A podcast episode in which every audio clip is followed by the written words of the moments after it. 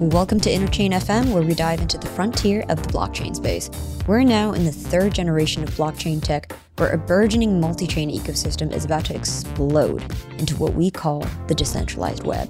Where Ethereum is to the mainframe computing era of the internet, Cosmos is to the PC era. If you're seeking alpha in the Cosmos ecosystem, look no further. This is the destination for your exponential learning experience. Interchain FM is where you can get the download on all of the high signal projects building bridges to one another and how you can participate in the future of the internet. Welcome to the podcast, Larry and Jose. You guys are here from Delphi Digital. Can you tell me about your background and what got you into crypto initially? I came from a natural science background. I did a PhD in biochemistry. I didn't graduate, but at some point I started investing in crypto, mostly because I feel it had a much better risk reward profile than stock market, etc. And over time, I started programming on it myself and just got hired and ended up where I am now. And Jose? I started off in my teens was professional kind of poker player, ended up playing some of the highest stakes online. That's kind of how I got into the game theory and thing side of things. Then went to university, studied um, philosophy and economics, and started a couple businesses while at university. Most of them were like your typical kind of startup fails. And then one of them ended up was an e-commerce business that ended up kind of selling to a big um, wholesaler in, in London. And then pretty much at the same time, kind of came across crypto, uh, fell down the rabbit hole, started working in the space in in early 2017 and have, have kind of been there ever since. The most of the focus was on token economics for, for the first few years, just because that's where my interests lay with like the econ and, and kind of game theory background. Did a lot of cool work there and a lot, a lot of cool research there with Delphi. With Delphi Labs, we we started off kind of that's what we did. We did token econ consulting, where we worked with people like Axie Infinity and Synthetix and Aave and Compound, Balancer, a bunch of top projects in the space. And then at some point, we decided to, to stop doing that and really focus on building out our own projects and contribute to projects more from the ground up. That was kind of a year ago. Started off doing that. And kind of Mars and Astroport are sort of the two projects that I guess we have contributed the most to. But then there are also others that we advise and, and help. Labs is now we're, we're around, so at Delphi overall, we're about 120 between ventures, research, and, and labs. And then labs itself is, is around 50 people. So mostly developers, but also sort of economists, product people, a risk team, you know, lawyers now as well. So it's been fun. Can you quickly elaborate about the different branches in Delphi again and go into more detail about what each is responsible for? I mean, ventures yeah. sounds pretty um pretty self-explanatory, but so research is how we we started off. So just kind of institutional grade research on various projects and, and protocols in the space. So uh, it's a kind of a, a, subscription business, and that's probably how most people have, have heard of us. So that's kind of that. And it's sort of the core of Delphi, right? We're a very research oriented organization. Uh, we have kind of 40 or so full time researchers focused on different parts of the space from different layer one ecosystems to DeFi to Web3 to, to all sorts of stuff like that. And then ventures is our investing arm where we don't have any outside capital, so it's all our own money, kind of the money of the seven founders. We have Labs, which is started off as our as our consulting arm, where which kind of paid the bills in the bear market, and then moved to being our building and kind of software development arm, where we're basically contributing to different projects in the space. Ventures is the one that had seeded Axie Infinity, right? And that was kind of your zero to one moment. Can you talk about that? So yeah, Axie Infinity actually we worked with via uh, labs, although labs didn't exist at the time, but we did, we consulted with them. And then we also invested in them via ventures. And that was definitely our zero to one moment. We were very excited about that. And I think it's our, our sort of biggest winner on the, on the venture side. Is there a story there? How did they identify Axie Infinity and say, ah, this is the next bet that I'm going to make? You know, before Axie, there wasn't even this concept of play to earn. And then now it's just the thing that everybody is pitching investors. So actually, uh, it's funny. The Delphi's first consulting gig back in, I think it was in 2018, was uh, to do a deep dive into like crypto gaming projects. So at the time, there, there wasn't that much happening, but the team did the research and Axie came up as like the number one name that was doing most exciting stuff. Even in 2018, they already had like a, a really cool community and, and, and stuff going on. So kind of knew about them from that. And then got approached to design the token because we'd already been working on token econ for a lot of kind of projects in the space and really got to know the project and the, and the team through that and kind of understood the potential of i guess like i'm not as involved on the gaming side anymore. So like my uh, partners jan and, and and piers and, and ryan fu could speak much more eloquently about this. But uh, we understood the potential of we'd call it probably play and earn or, or play fi rather than play to earn. Because i think there are some flaws of play to earn and like critics often kind of stand up these straw mans about play to earn that aren't really what what we're excited about and, and what we invested in. We just got really excited about we're all gamers as well so we just got really excited about the potential of, of kind of user owned economies and like building in these incentives into the game layer. And later on, even stuff like on chain games and, and stuff like that. Like we think gaming is the crypto use case that, that's going to end up bringing in like mass market and that, that makes most sense. How do you imagine this industry evolving where gaming might be the killer application of blockchain tech? How does the blockchain come in and how does that provide some sort of distinct advantage for gaming? I guess it would be in the marketplace.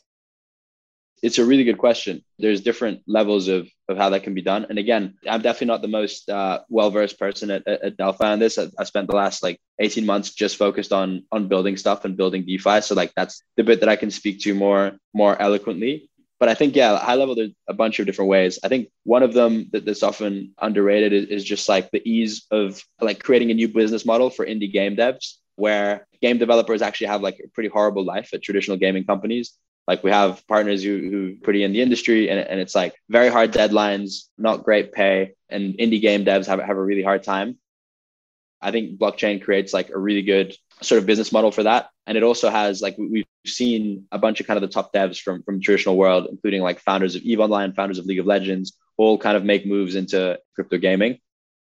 The other part is sort of being able to own the assets in the game yourself. Although obviously there's some like you might own the assets, but the game has to sort of honor the experience that's attached to those assets, right? So there's always a, a point of centralization. And that's where kind of on chain gaming gets interesting and also like open source games where you can kind of have these forks where you kind of keep the assets. But that's, I think, something for later on.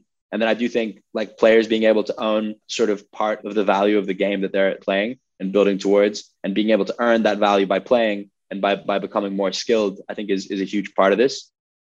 From my perspective, I also think blockchain is really useful at creating new business models for like esports. We recently had Brooks on our podcast who's building a game called Nor on, on a disruptor series, and, and, he talks about this.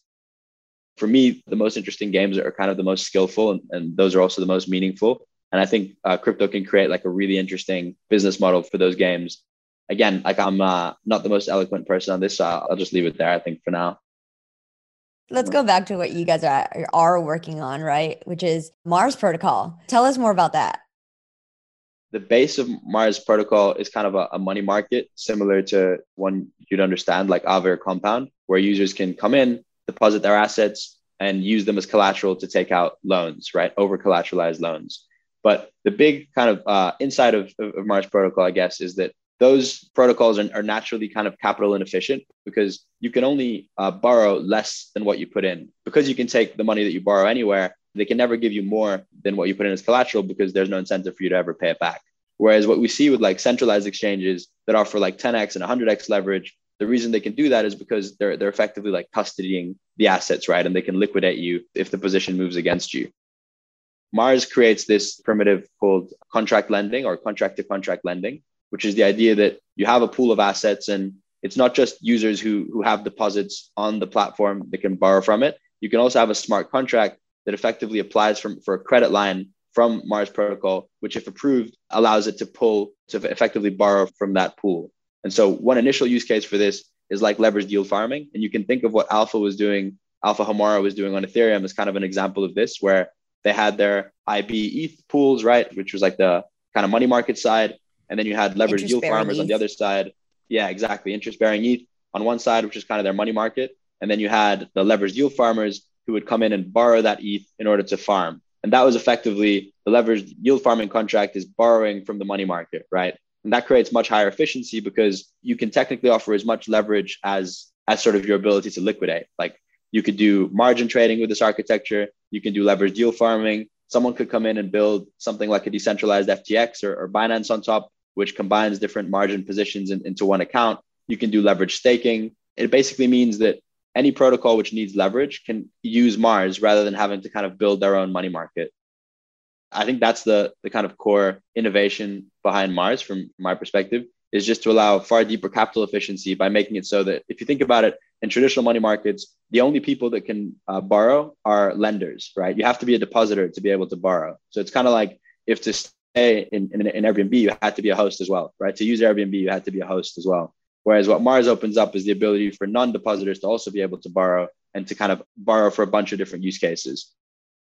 Just want to add that our we have created a like a proof of concept leverage protocol called Fields of Mars that utilizes uncollateralized lending from Mars protocol that operates on a number of yield farms on Terra before it crashed. And it worked pretty well. And even during the Terra crash, which was quite unfortunate, it worked very well, liquidating all the users and kept the whole protocol solvent. So everything worked as intended in a very antagonist, like totally apocalyptic situation, I should say. So definitely sorry for those who are liquidated, but the protocol, like at least the fields of Mars part worked like pretty remarkably well. What was the recovery plan afterwards? You guys built on Terra, things worked, but it was sort of like existential crisis that you guys were facing with the collapse of the Terra stablecoin as well as the entire chain itself because there was no value collateralizing the Terra blockchain as Luna went down to zero. So how did you guys figure out a recovery plan and what did that look like? And how did that lead you to osmosis? In terms of recovery plan, there was no uh, bad debt on the protocol. Actually, like liquidations functioned as normal. There was a lot of like war rooming going on that maybe Larry can can go into. There was kind of a vote to unlock lock drop deposits, which were people that had locked UST for, for up to 12 months. So they could take that out and, and sell it or migrate it to the new network. But there was no bad debt or recovery plan in that way. What we did have was, like you said, kind of figuring out what to do as, as next steps and where we wanted to go our vision for DeFi and how we were building or, or how we were contributing to, to Mars and Astroport was uh, a sort of an integrated DeFi experience, right? And for me, I don't think users uh, eventually will want to go to one place to trade, somewhere else to, to lend and borrow. They don't want to go to Uniswap to trade, go to Aave to lend and borrow, go Perpetual Protocol to trade perps, you know, go to, to Balancer to do LBPs. Like they want to have it all in one place and have like this integrated DeFi experience. And I think there's a few people building towards that. And that was sort of our vision of how we thought DeFi should progress and what we were kind of pushing for on, on Terra, where you needed these key primitives, you need the, the lending protocol, and with the contract to contract lending, you needed the AMM. And then when you have those two primitives, you can kind of create this like credit account, which was an idea we were working on. If you're familiar with Gearbox or if your listeners are familiar with Gearbox on Ethereum, that's kind of a, a similar primitive. Which oh, can just you elaborate you, on that? Yeah. So the user experience is basically think about it like you come in, you deposit, let's say $100 of a stable coin, and you're given $500 of a stable coin that you can use to trade. But rather than being able to, to take that anywhere and, and do anything with it, you can only interact with whitelisted applications, right? So, for example, you might be able to use it to buy certain tokens on an AMM or to LP into certain pools on an AMM or to do certain staking, to stake, buy certain staking derivatives or whatever it might be. What it does is this credit account like calculates a, a health factor formula, which basically takes into account all your assets, right? It's like collateral over debt. And for all your collateral assets, it applies a multiplier to them based on the on the riskiness of them. And then it can calculate like a health factor for your whole account. And you can have one liquidation point on the account, which means that you can sort of have leverage at the credit account level. And then you can use that to interact with a bunch of whitelisted DeFi applications. So it's effectively creating like this kind of centralized exchange account primitive, right? Or like a sub account on FTX and you can create multiple of them. We were going to make them an NFT and have them like equipable on your on your PFP and stuff like that. So you can have like social trading. There's a bunch of cool ideas that you can do with it. But that's the basic idea. It's once you have a money market with this primitive of contract lending and you have like an AMM, you can kind of combine them to create this new primitive of a, of a credit account. And then obviously you, you can add more sort of uh, Lego pieces to this credit account because it'll just be like a governance process to whitelist different assets. So you could add perps to this credit account, or you, you could add certain you know launchpad projects to, to this credit account and it becomes more and more useful that was sort of the, the vision we realized there was a few projects building towards it, but I think Osmosis was the team that we spoke to that we most clicked with in terms of super smart team, very technical, and also had the same vision of this of this app chain. I personally actually was was surprised by that because I thought Osmosis was the AMM chain, right? Like the Cosmos app chain, like AMM chain. But when I spoke to Sunny, I realized that he saw AMM not as like just purely exchange, but like the broad vision of an exchange like Binance, right? Where you can do spot, you can do margin, you can do perps, you have launchpad. And so realized we were aligned on that vision. And, and rather than trying to do it on sort of our own app chain, we could try and do it together on, on Osmosis. And then we always had this idea, and I'll let Larry go into this because it's his baby, but we, we always had this idea of the Mars app chain sort of being the, the optimal design for a money market because a money market really needs to be wherever there's demand for leverage, right? Any chain that has yield or that has leverage trading opportunities or that has demand for leverage, a money market needs to be there. And so there needs to be outposts on several chains, similar to what Aave is, is doing. But like ideally there, there should be some hub that kind of moves liquidity around these chains to sort of optimize utilization and to make sure that capital is wherever it needs to be both for to satisfy borrowing demand and also for like safety reasons. For instance, if there's like a Terra situation, right, where you need where utilization hits 100% and, and you can't liquidate. So I answered like osmosis and Mars chain. So I'll let Larry jump in on, on, on this as well. First of all, the idea of Mars chain was coined by Sunny, not me. So credits to him. So the idea of a Mars chain, well, to explain that, we first think about those OG Ethereum lending protocols like Aave and Compound. Right? So what they do is there are multiple EVM chains, and they can and basically what they do is they deploy a copy of their protocol on each of those EVM chains. So you might have Aave on Ethereum L1, you might have the same Aave on Polygon, you have the same one on Avalanche, and these copies of the same protocol they don't necessarily share their liquidity. So you might have a bunch of USDC on Ethereum that say nobody wants to borrow, but you might have some USDC on Polygon that lots of people wants to borrow and are in very short supply, right? So in that case, this would be quite inefficient. You need some smart market makers to, to do their things and move liquidity between these chains. So, so they are not automatic and the liquidity is fragmented, very inefficient. There has been multiple efforts to solve this. Like Aave in their V3 created a I forgot their name, but it's some sort of hub that can transfer liquidity between chains. Compound tried to build their own chain, but they ultimately gave up. Umee is a good attempt. Uh, so their architecture is they're going to have an app chain that has a money market sitting on top of it, and all the liquidity gets transferred to Umee chain, and all the borrowing and lendings ha- happen on Umee chain that was the model that I initially wanted to go for. But after some chats with Sunny and other Osmosis developers, what they pointed out was that Umee's design make it kind of difficult for protocols to integrate. And the reason is this. Let's say you have a protocol on Osmosis and wants to borrow some money from Mars protocol. Let's consider if Mars lending market sits on a different chain. So what happens is the Osmosis protocol needs to first post a transaction to Osmosis IBC module, basically their borrowing request. It will post that message to the IBC module, and a relayer will pick that up and relay that to the Umee chain. So Umee will see that message, execute it, and send the asset back to Osmosis. And a relayer will pick up that message, relay it back to Osmosis. So the whole process, you need three block confirmations at least one block of the initial request on Osmosis. The second would be the relayer relaying the message to Umee and execute. The third one would be from Umee back to Osmosis and confirm that receipt on Osmosis. So you need three blocks just for that one borrowing.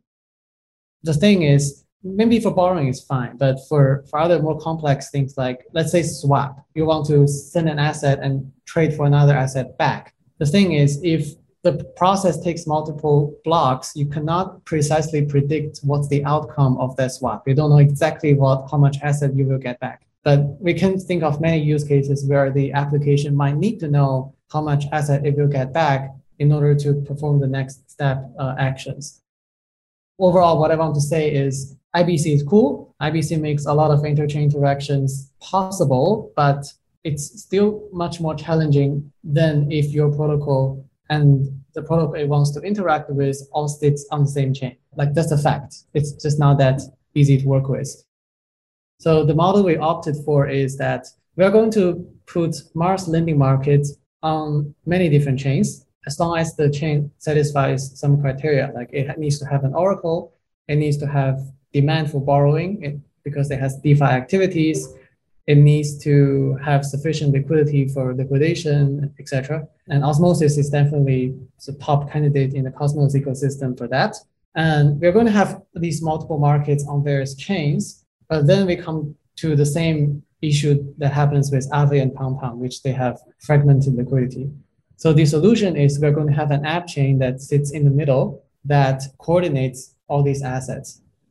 If this is, uh, coordinates all those markets, right? So if this market say has an excess of USDC that has a lot of supply, not enough demand, the other market has a shortage of USDC, then the Mars app chain should be able to detect this and move the assets accordingly to balance things out. That's the general idea. So, if I'm understanding this correctly, your new model is going to be one such that you're basically relaunching on Osmosis first just to kick it off. But then you're going to move on to building your own app chain. And that's going to be the sort of canonical source of all the activities in your money market. But you're also going to have multi chain deployment across many other L1s but have the hub act as the sort of beacon chain almost in the ETH2 concept. Am I understanding that, that right? Yeah, I think that's an accurate description of the design. So one thing in our design is that this, what we call Mars Hub, you call beacon chain, it doesn't need to really exist because the osmosis market is fully functioning on its own. If we put a market on Juno, it should be fully functioning on, on its own. The only thing is that in absence of this beacon chain, the liquidity will not be able to these markets will not be able to coordinate each other to move assets around. The purpose of adding this Mars Hub chain in the middle is to coordinate these markets. But even if, say, all IBC layers are offline, no IBC messages goes across, each of these, what, we call satellite markets, should be able to function completely fine on their own. Let's say that this Mars hub existed before the Terra blow up would you have been able to have a more seamless recovery plan? You know would it have been more the devastation been more isolated to just the terra blockchain rather than something that's more systemic to your entire protocol? I'm interpreting your question as if the mars hub is connecting all these markets there's a risk of one market spreads to all other markets. I'm asking how would the terra explosion how would that have been different to Mars had you had the hub before the blowup and not just had your entire money market dependent on one chain? Actually, I do believe we were already discussing Mars chain as an idea even before the blowup, right? It's not like, oh, Terra is dead, Mars protocol is, is shut down, we need to find a different idea. It's not like we are desperately trying to. Okay, that was always part of the plan, even when you were on Terra. But at least we, we have been discussing it. Although I think at the time we were more inclined to use the Umee model instead of this Mars Hub one, but we have always been discussing this as possible yeah. V2 or like say experimental exploration. Yeah, I think we always saw uh, Terra as, as a first like outpost. I think ultimately a, a credit protocol needs to be wherever there's demand for leverage, and clearly there's demand for leverage in other places than than Terra. So we were discussing the the kind of optimal architecture for that, and I think yeah, we had sort of doubts between whether we should have all assets sit on the hub chain or kind of as this new design, none of the assets sit on the hub chain. There's like practical reasons, mainly to do with liquidations and stuff, for why it makes more sense to for why we we decided this design makes more sense, where basically nothing sits on the hub chain. And then in terms of risk, the risk part becomes really important because risk is shared amongst all the different outposts. That's also a benefit, right? Because it means that you can effectively use an asset on, on any outpost as collateral to, to kind of borrow one from another. And also that the borrowing, like smart contract borrowing, can happen directly on on chains rather than, as Larry mentioned, have to go through these these multiple hubs. The risk stuff becomes really important. And that's why we've kind of put a lot of time into developing this open source risk framework consulted with a lot of different people in, in the industry. And we also have um, some risk like experts at, at Delphi that kind of work on this and are helping us think through some stuff to propose. That becomes super important. I would be curious as to what sort of backstops you guys are thinking through. Because, you know, if you have multiple different outposts, and as Larry alluded to, if any one of them uh, goes through some sort of like mass extinction event, similar to what happened with the UST, right? It wasn't just contained in the Terra chain because the liquidity was just in so many different pools and so many different CEXes, such that everyone became exit liquidity for UST holders. So you're probably going to run into some sort of issue, catastrophic issue like that in the future. So what would be the sort of backstops that you guys are thinking through to yeah. just like minimize um, damage? In the case of, of like the, the Terra meltdown and, and money markets generally, the risk is basically not being able to liquidate a position, right? Such that it becomes underwater. So the collateral is, is worth less than the, than the debt. And that can happen because the debt like balloons in, in, in value too fast for liquidators to update, or there's some Oracle bug where, where it doesn't update or some manipulation, or because the collateral value goes to zero too quickly. In the case of even the Terra meltdown, I actually think it would have mostly been fine like liquidations happened in an, in an orderly fashion on Mars. Uh, the positions that needed to be liquidated were liquidated. And so other markets wouldn't actually have been affected by this that much. Now, there were some problems uh, for sure, like the, the Oracle accounted for UST as, as $1. And so when UST was trading uh, below the peg for a sustained period of time, it created sort of problems. And, and there were other problems like that. And I think that's where the kind of toggles that the Martian Council has to has are whether the asset can be used as collateral right? What the LTV is, and then the, the liquidation parameter. Aave did some really pioneering work on this in terms of coming up with some baselines for what this needs to be. We've sort of done our own simulations on this and kind of made some some some adjustments to that. And then obviously for contract lending, a whole new other framework needs to be created. But I think if those parameters are set right, there's no reason why even a sort of a catastrophic chain blow up like Luna would actually sort of cause an insolvency event in the money market the way that that's ensured is to sort of make sure that the Martian Council uh, or the people making these decisions who also have the upside have skin in the game. And so for Mars, it was designed such that there's obviously an, an, insurance fund which was denominated in UST, which was being grown through fees, so it wasn't that big yet. But then there was also the Martian Council itself, which stakes and has like a locked stake. And if there's a shortfall event, they're actually it's their X Mars, it's their Mars that's like auctioned off first, similar to the maker system to make users whole. And so they have both the upside of the system, but also the, the downside and the skin in the game in case their decisions lead to bad sort of consequences.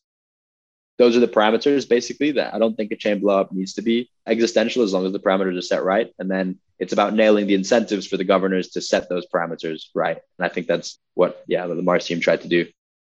Who yeah. is the Martian Council?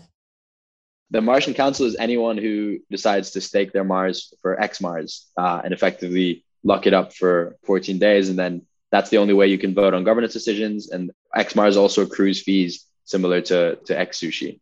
So anyone can be a member of the, the Martian Council.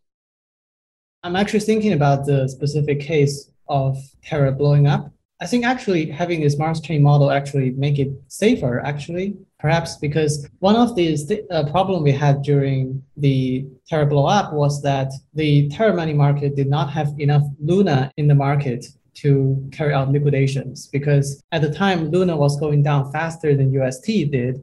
So a lot of positions who are borrowing UST against Luna collateral needs to be liquidated. And to carry out this liquidation, you need Luna tokens to be available in the market. But at the time, a lot of Luna tokens were borrowed away. So with, an issue was we, we didn't have enough Luna in the market. We ultimately was able to source some Luna to cover this. But imagine if we had this Mars chain design, if we have a separate market on Osmosis, for example, that has an excess of Luna, then Mars Hub could have potentially noticed the shortage on, of Luna on the Terra market and moved the excess Luna from Osmosis to Luna to basically allows the liquidation process to go through and therefore secure the whole protocol to be solvent, right? So it actually could perhaps reduce the overall risk of the protocol. That's what I'm thinking. I mean, how could you have done that without mass coordination with osmosis governance? Because in order to have taken the liquidity out of osmosis, you had to go through, again, like an emergency unbonding. I mean, Luna deposited in Mars market on Osmosis, not, not on Osmosis DEX. Is there anything that you guys can talk about Astroport, or is that something that is not really relevant to Mars? we're still kind of deciding uh, next steps for, for Astroport. In the short term, the community has decided to launch Astroport on Terra V2. And so Astroport will, will be there. And then exploring kind of different cross-chain designs, different potential places that, that Astroport can go. But um, yeah, no super relevant news for now. I think the way that Mars used to interact with Astroport on, on Terra Classic is similar to how Mars will interact with Osmosis on Osmosis, right? Where it's facilitating leverage on both LPing and, and eventually trading as well. Yeah, so I understanding it correctly that it made sense for you guys to have Astroport continue on Luna V2 as a dApp, I suppose, without yeah. without a stable coin, and then for you to move Mars to Osmosis because it has more liquidity and you could create yeah. a money market here. Are you able to talk about Avatar? Avatar again. I mean, the, the idea. So like we are believers in like NFTs is facilitating kind of decentralized identity effectively, and specifically like the idea of non-transferable NFTs, which were recently kind of popularized in the Vitalik paper, is, is kind of soulbound NFTs. But we've been working on this for a while with the idea that it can kind of create this emergent decentralized identity, right? Out of these sort of NFTs that you earn for, let's say, participating in a lock drop or being a big LP somewhere or being a valuable community member somewhere or having a Delphi research membership or passing KYC on some exchange, right? All of these can provide like these emergent data points about about a user and about a wallet, which can help just provide like data around who a wallet is, right? Effectively. And then the idea with Avatar was that you could combine these visually and have sort of like a fingerprint of a user that you could see visually the initial use case was kind of like a composable PFP. So you could have an avatar, let's say like a galactic punk or something, and then you could equip, let's say Mars issues a hat to drop participants. You could equip like the Mars hat and then an Astroport badge or, or, or something like that, or, or a hoodie or a Delphi hoodie, whatever it might be, and have these like composable kind of PFPs. Best way to think about it is just kind of like a, a fingerprint or a way to see a bunch of data about a wallet like visually the idea initially was to launch on Terra, just given that Mars and Astroport were there. And, and, so it made sense in terms of we could issuing NFTs there. And, and, and there was also a big network of projects that were, that were interested in, in using this. But I think given what happened to Terra and like the lead that Ethereum has in terms of NFTs, probably makes sense for Avatar to, to move somewhere like EVM. And then we're working really closely with the Delphi research side because we're looking to do some, some cool stuff in terms of non-transferable NFTs there. So yeah, not not much info what we're doing, but I think EVM is what we're considering most strongly right now. And would that be an EVM chain in Cosmos or just straight Ethereum or an Ethereum L2? I think it would be probably be an Ethereum L2 at this point, or I think an Ethereum L2 is, is, is probably what, what makes the most sense. We'd probably consider deploying on Evmos as well if uh, once that was live. Is anyone from Mars Protocol coming to OsmoCon? I believe so. It, it, actually overlaps with a sort of Delphi like retreat that we've been we organized for a while. So um, most of us are going to be in like there at that time. But I do think we have one or two team members going, so we'd love to to hang out and we can set that up. When you guys do a retreat, is that when all 120 people show up? Yeah. Really? Yeah.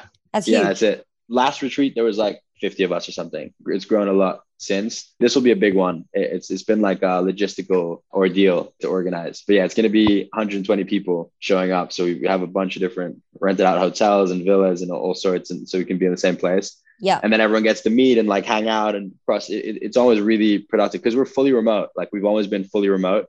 So a bunch of people that have been working together, especially before the last retreat with where with COVID and stuff, a bunch of people that have been working together for like years had never met. And you know even people yeah that work really closely together speak every day had never met. So it was really cool. And then also you get to meet people on, on different parts of the business and create that relationship which is the kind of hive mind is, is really the big value of delphi i think that everyone's just really deep in the weeds in their own areas. Everyone's super deep into crypto. And so there's a lot of like cross pollination of ideas and the research really powers a lot of what we do at labs. And then there's for instance when we were thinking about Astroport token economics or something, we have like researchers that have been covering convex and curve for like years, and so understand it really well and can help. When we're thinking about Mars, we have people that are that are experts in money markets. So there's all these synergies, and like the retreat really helps bring that out, and it's just a lot of fun as well. Yeah, that sounds like a great culture where just a bunch of smart people come and sit in the same room, and then you just create some sort of ideas on a whiteboard. Yeah, that's where yeah, that's, that's where products, good products happen that's it. Yeah, that's how we see Delphi. Really, They're just like we want to be the best place for kind of smart people to come together and, and build cool stuff in crypto. and everyone's yeah, like all the different divisions are, are pretty much aligned in, in trying to do that. Thanks for tuning in to Interchain FM. As always, I will read through the pages of white papers and condense only the alpha for you in a one hour long digest. Be sure to subscribe to Chjango Unchained's YouTube channel to be up to date about the latest technology and never miss a live streamed episode.